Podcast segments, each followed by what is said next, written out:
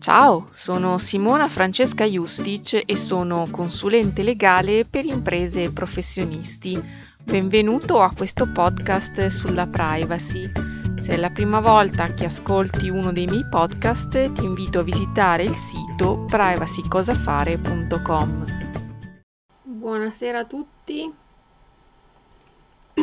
Benvenuti a questa diretta live del giovedì sera. Dunque, la serata di questa sera è dedicata alle minacce alla sicurezza in rete. Mm, non è difficile sapere quali sono le, le, attuali minacce perché comunque ci sono uh, associazioni, ci sono enti no profit, enti governativi o non governativi che ehm, redigono rapporti annuali sulla situazione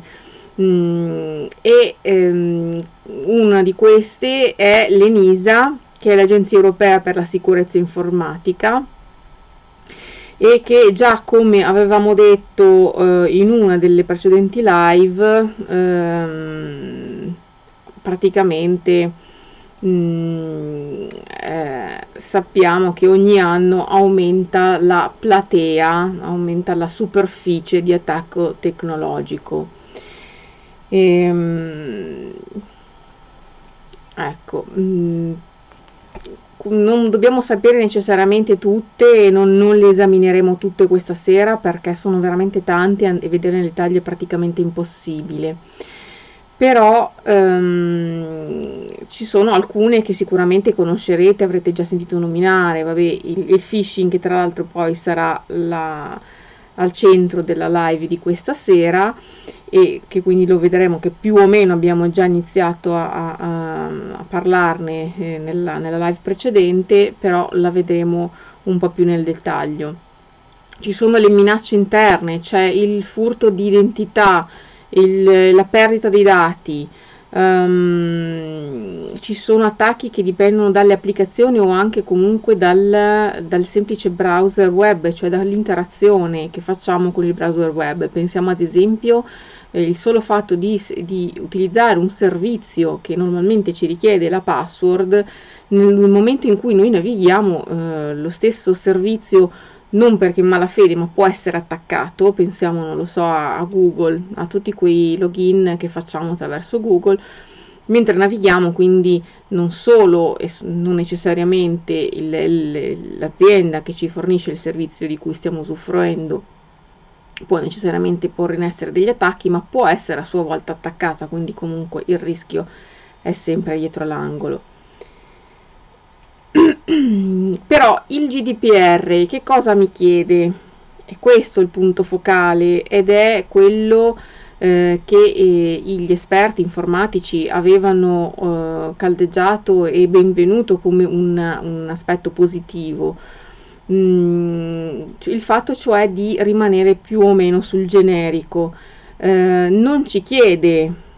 eh, al di là del, delle foto più o meno simpatiche qui ho, ho, scelto e ho inserito, non ci chiede necessariamente di diventare degli esperti informatici, degli hacker eh, per poter tenere sotto controllo quello che succede su tutta la nostra rete.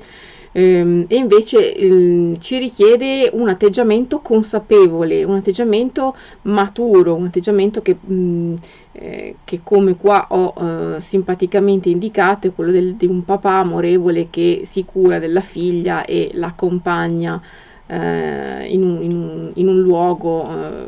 eh, cercando di eh, evitare possibili rischi. E il concetto che avevamo detto del, del padre di famiglia. Eh, quindi un, in questo essenzialmente è quello che consiste il GDPR, quello che ci chiede eh, come, come imprenditori, come libero professionisti nell'ambito di un'attività di business che implichi la raccolta e il trattamento dei dati. Eh, il concetto fondamentale eh, su cui ruota tutto il GDPR lo abbiamo già citato eh, altre volte, è l'accountability, cioè quel concetto che viene tradotto, che può essere tradotto con eh, il termine affidabilità o responsabilità.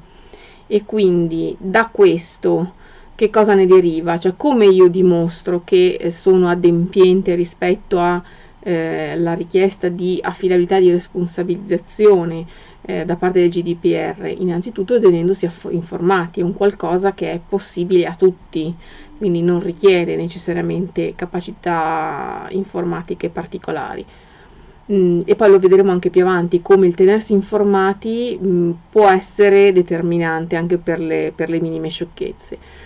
E laddove non fosse sufficiente informarsi, eh, chiaramente si invita a, a, ricorrere ad un tecnico, e, mm,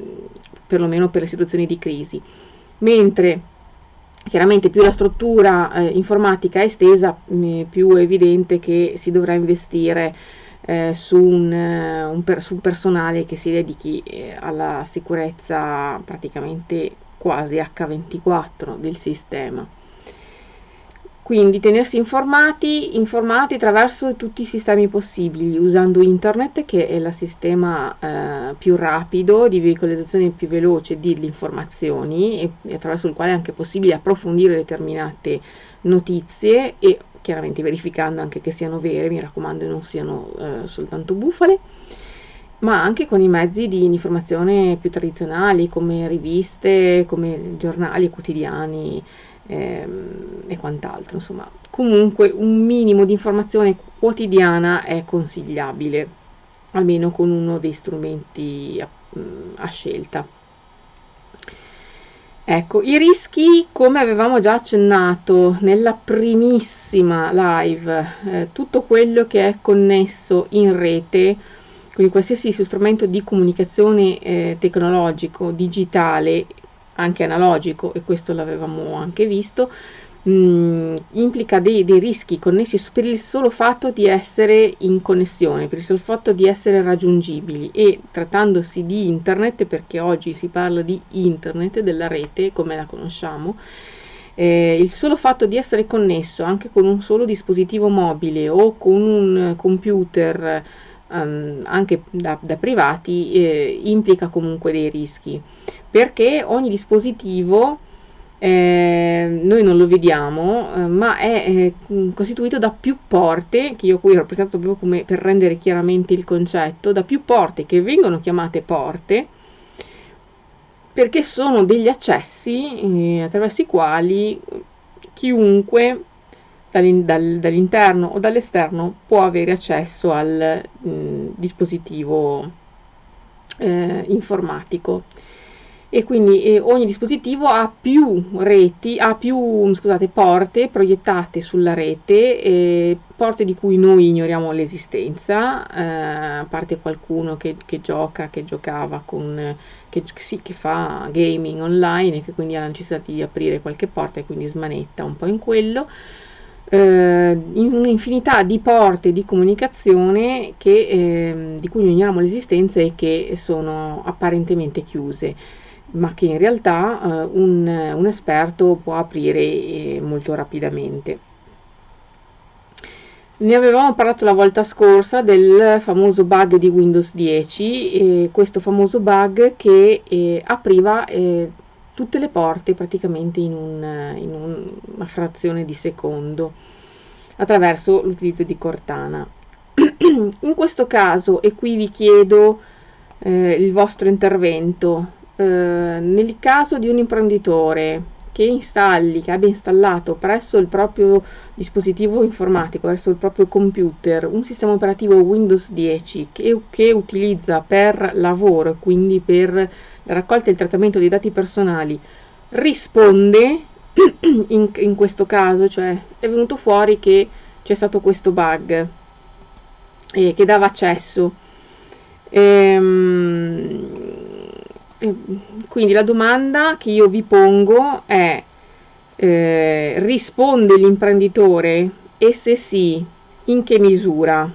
Allora eh, come avevo già mh, mm, un pochino accennato la volta scorsa eh, l'imprenditore non può rispondere di un problema di cui peraltro la stessa Microsoft non si è resa conto di avere è chiaro. Eh, e quindi finché la minaccia non è stata nota, non è stata resa nota, sicuramente il povero imprenditore libero professionista non eh, specialmente se si tratta di un libro professionista o comunque di una PMI eh, di una impresa piccola che non ha grandi possibilità di investimento per la sicurezza è chiaro che non si mm, non si può rimproverare il fatto di non essersene accorto ecco. Diverso se l'impresa ha una struttura più grande per cui ha il personale competente eh, potenzialmente già potrebbe accorgersene. Comunque la responsabilità in questo caso è sicuramente di Microsoft che ha messo sul mercato un prodotto con un, eh, un bug con un difetto. Però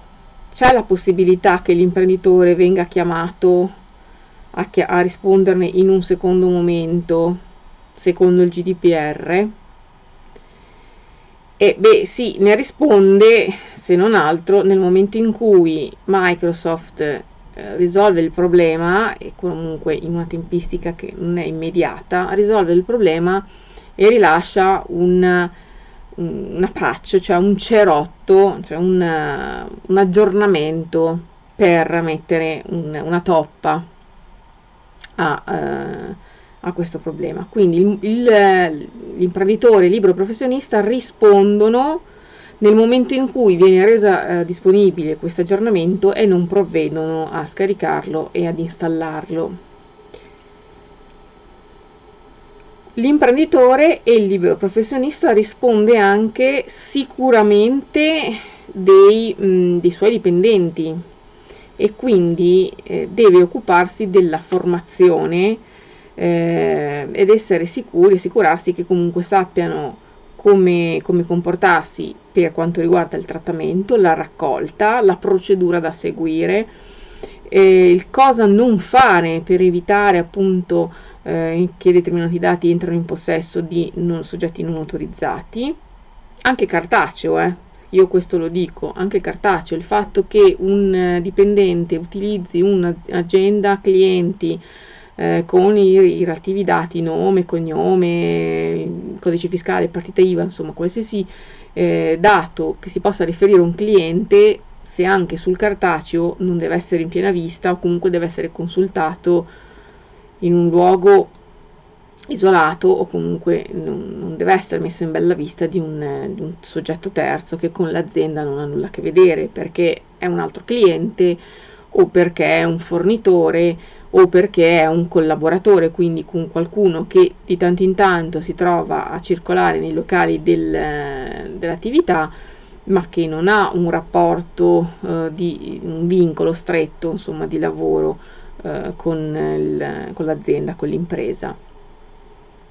E, e quindi risponde dalla formazione, deve, deve garantire eh, che i suoi dipendenti siano formati mh, attraverso corsi e comunque facendo in modo eh, che, eh, che, i suoi dipendenti ricevano un protocollo mh, di, di, procedure da seguire per il trattamento dei dati, la raccolta e mh, su una procedura di operativa in casi di emergenza, cioè nell'ipotesi in cui si accorgessero che i dati sono stati ehm, letti o comunque ehm, rubati da, da, terzi. E quindi eh, torna il, il, tema del social engineering, perché eh, il, la minaccia principale che gira nel web si basa sul social engineering, cioè lo studio del comportamento umano per capire quali sono le debolezze, in quali contesti l'essere umano è più predisposto a lasciare, a rivelare informazioni, anche credenziali, password, carte di credito, qualsiasi cosa. L'avevamo visto con l'esempio eh, della banca, mh, mm, di quella simpatica signora che si finge la uh, convivente neomamma di un correntista e, ehm, e quindi abbiamo visto come in realtà eh, in buona fede è possibile, nonostante la preparazione, cadere in inganno, però mh, qui bisogna essere duri, nel senso che se c'è una procedura che richiede determinate formalità per l'apertura di un conto, per l'accesso a un conto, ehm, per la cointestazione di un nuovo correntista su un conto preesistente, le formalità purtroppo devono essere rispettate e quindi è responsabilità dell'impresa dell'imprenditore o della dirigenza nel caso di una banca, perché qua si parla anche di colossi, eh, di vegliare affinché mm, vi sia innanzitutto predisporre una rigida procedura per questi casi e assicurarsi che questa procedura venga rispettata eh, in modo sistematico e coerente ogni qualvolta si presentasse una situazione di un certo tipo. Per questo motivo la formazione è importante, ma come si fa a sapere eh, se eh, il, nostri, il, nostro personale, eh, i nostri collaboratori hanno necessità di eh, formazione, non sono adeguatamente formati per quanto riguarda eh, la, il GDPR? E si fanno dei test tendenzialmente e questo l'avevamo già accennato, ci sono proprio delle società eh, che uh, offrono dei test di questo genere abbastanza sofisticati, per cui e, tra l'altro richiedono uh, di fissare delle condizioni contrattuali molto stringenti perché anche in quel caso lì eh, chi fa il test potrebbe finire per essere considerato un malintenzionato. La, mh, il sistema peggiore, quello più diffuso, quello che si pensava fosse um, più ormai superato per quanto riguarda eh, le truffe informatiche e la sicurezza informatica è il phishing, eh, che è un termine inglese per dire letteralmente prende, andare a pescare, cioè prendere all'amo. Eh, per quello che io ho, ho, trovato questa foto che veramente è, è, è adatta. E con il phishing quindi mandando una mail un, o un messaggio anche su, non soltanto con la mail, ma si sta allargando anche a messaggi PayPal eh, o a messaggi, cioè finti ovviamente, eh, perché magari qualcuno riesce a penetrare o perché qualcuno ha ricreato tutto un sistema di comunicazione eh, fittiziamente riconducibile a PayPal o anche Facebook, quindi il, il Messenger quindi il phishing si um, opera anche attraverso altre piattaforme, non soltanto la, la mail, e ha lo scopo essenzialmente di creare una, eh, una situazione, di simulare una situazione in cui chi riceve la mail è tendenzialmente portato a cliccare sui link i quali a loro volta loro indizieranno a siti mm, non ufficiali, mm, siti malevoli, il cui scopo è quello di eh, recuperare, di farsi dare eh, ingenuamente l'utente darà eh, come le credenziali di accesso. A per esempio il conto corrente, ma potrebbero essere anche credenziali di accesso alla intranet aziendale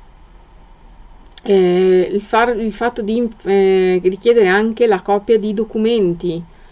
eh, per esempio, una volta che eh, i malintenzionati possono avere nome e cognome, ehm, documento di identità e codice fiscale, possono attivare tutta una serie di contratti o possono mettere in essere tutta una serie di illeciti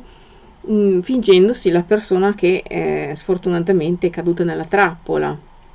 Mm per non parlare poi dei dati della carta di credito che a quel punto lì cioè, eh, il danno è ancora più, più ingigantito dal fatto che a quel punto possono veramente fare qualsiasi cosa. E nell'intranet aziendale il fatto di poter avere accesso alle credenziali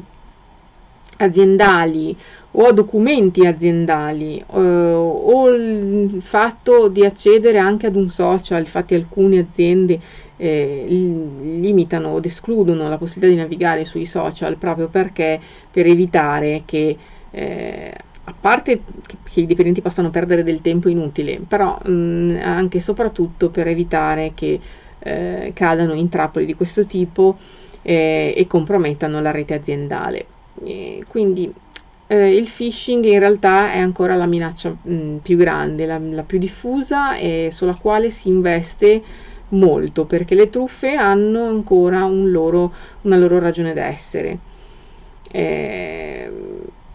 e tra l'altro è in evoluzione, proprio sulla base del social engineering cercano di mh, di, di, migliorare questi, questi progetti, questi, queste truffe essenzialmente. E perché poi si bisogna occuparsi della, della, formazione in azienda? Perché eh, in, un, in, uno dei test, dei tanti test che si sono fatti all'interno del, di una grossa azienda, di grosse aziende, quindi con dipendenti formati, altamente qualificati, che svolgono tipologie di lavoro altamente qualificato, quindi non necessariamente servizi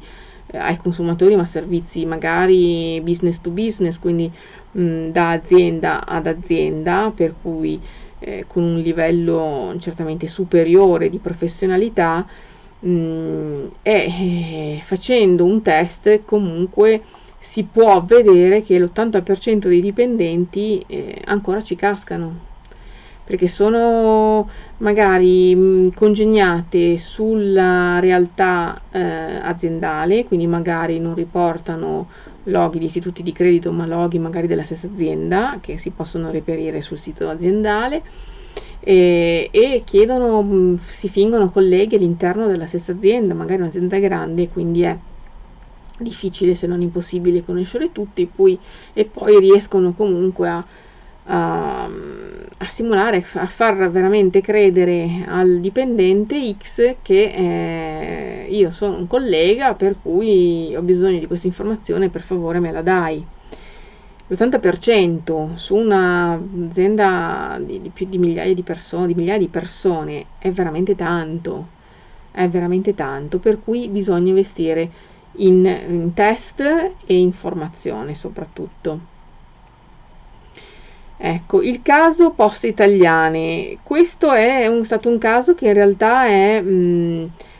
diciamo, abbastanza famoso. Fin dagli albori della, del Poste Italiane, nel momento in cui è diventata da servizio di, di, di corrispondenza a servizio bancario vero e proprio, eh, ed avendo anche avviato, mh, mm, forse come primo istituto di credito, eh, che ha avviato un progetto di eh, home banking, quando ancora gli altri erano indietro, e, e stava sviluppando sistemi di sicurezza, ehm, però è stato anche l'istituto che è stato più ehm, colpito dal, dal phishing, nel senso che eh, molte erano le email che venivano inviate a chiunque ehm, fingendo una, una, un'email proveniente dal, dal, dominio che poi non era però fingendosi eh, poste italiane ripre- ripresentando il logo nella mail la stessa grafica veramente fatte ad hoc mh, mm, e tanti ci cascavano. Anche se poi eh, fin da subito è stato possibile identificarli perché si poteva vedere che comunque poste italiane.it era invece poste italiene.it, cioè cambiando la vocale tanto eh, non eh, uno abituato, ma si poste e dava per scontato che comunque fosse autorevole il, il, um, il mittente per cui davano credito a queste mail che normalmente chiedevano l'accesso al proprio eh, al proprio conto online e quindi con eh, la comunicazione di eh, username e password. Eh, e questo è andato avanti per un, per un po', nonostante fosse facilmente eh, comprensibile che si trattasse di una truffa, perché veramente bastava prestare un po' più di attenzione e si capiva. Oltre al fatto che fin da subito è uscito fuori e è stato comunicato e quindi era, era eclatante. Poi sono si è esteso anche ad altri istituti di credito, però il caso delle poste è un qualcosa di veramente risaputo. Ciò nonostante, eh, anche tempo dopo c'è chi è cascato comunque in questo tranello e eh, per un semplice mh, mm, motivo che non ha letto la, le comunicazioni che l'istituto di credito, cioè Poste Italiane, ha inviato ai suoi correntisti. A me è capitato, e questo proprio lo, lo ricordo come un caso eh, concreto e specifico di una persona che era rimasta basita, iniziava a parlare male con, con, chi capitava a tiro di poste italiane perché il suo amico che aveva il conto in, cost- in poste italiane era stato truffato eh, attraverso questo conto.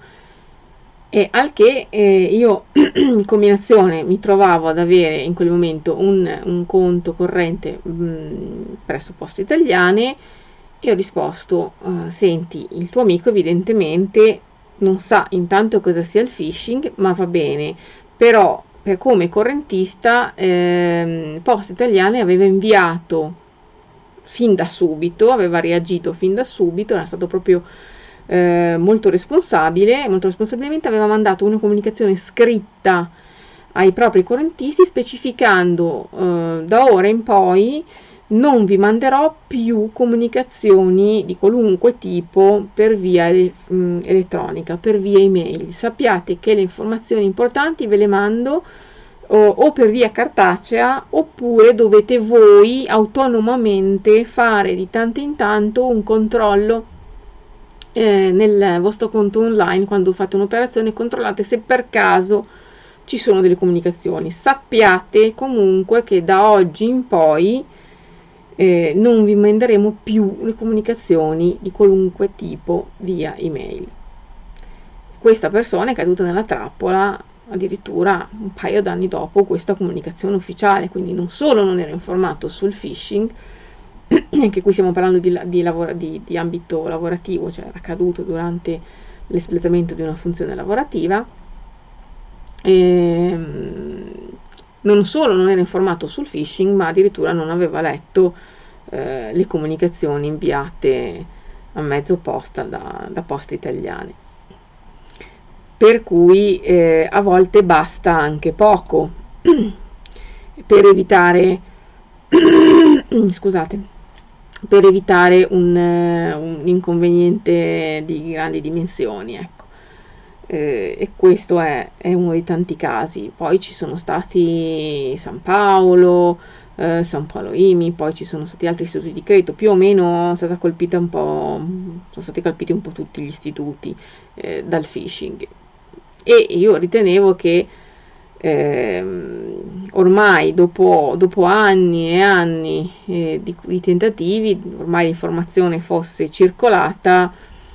e che quindi il pubblico fosse stato invitato a assolutamente non prendere seriamente in considerazione queste mail provenienti dagli istituti di credito. E, e probabilmente così ne girano molto meno. Eh, però grazie al social engineering, cioè gli studi che vengono fatti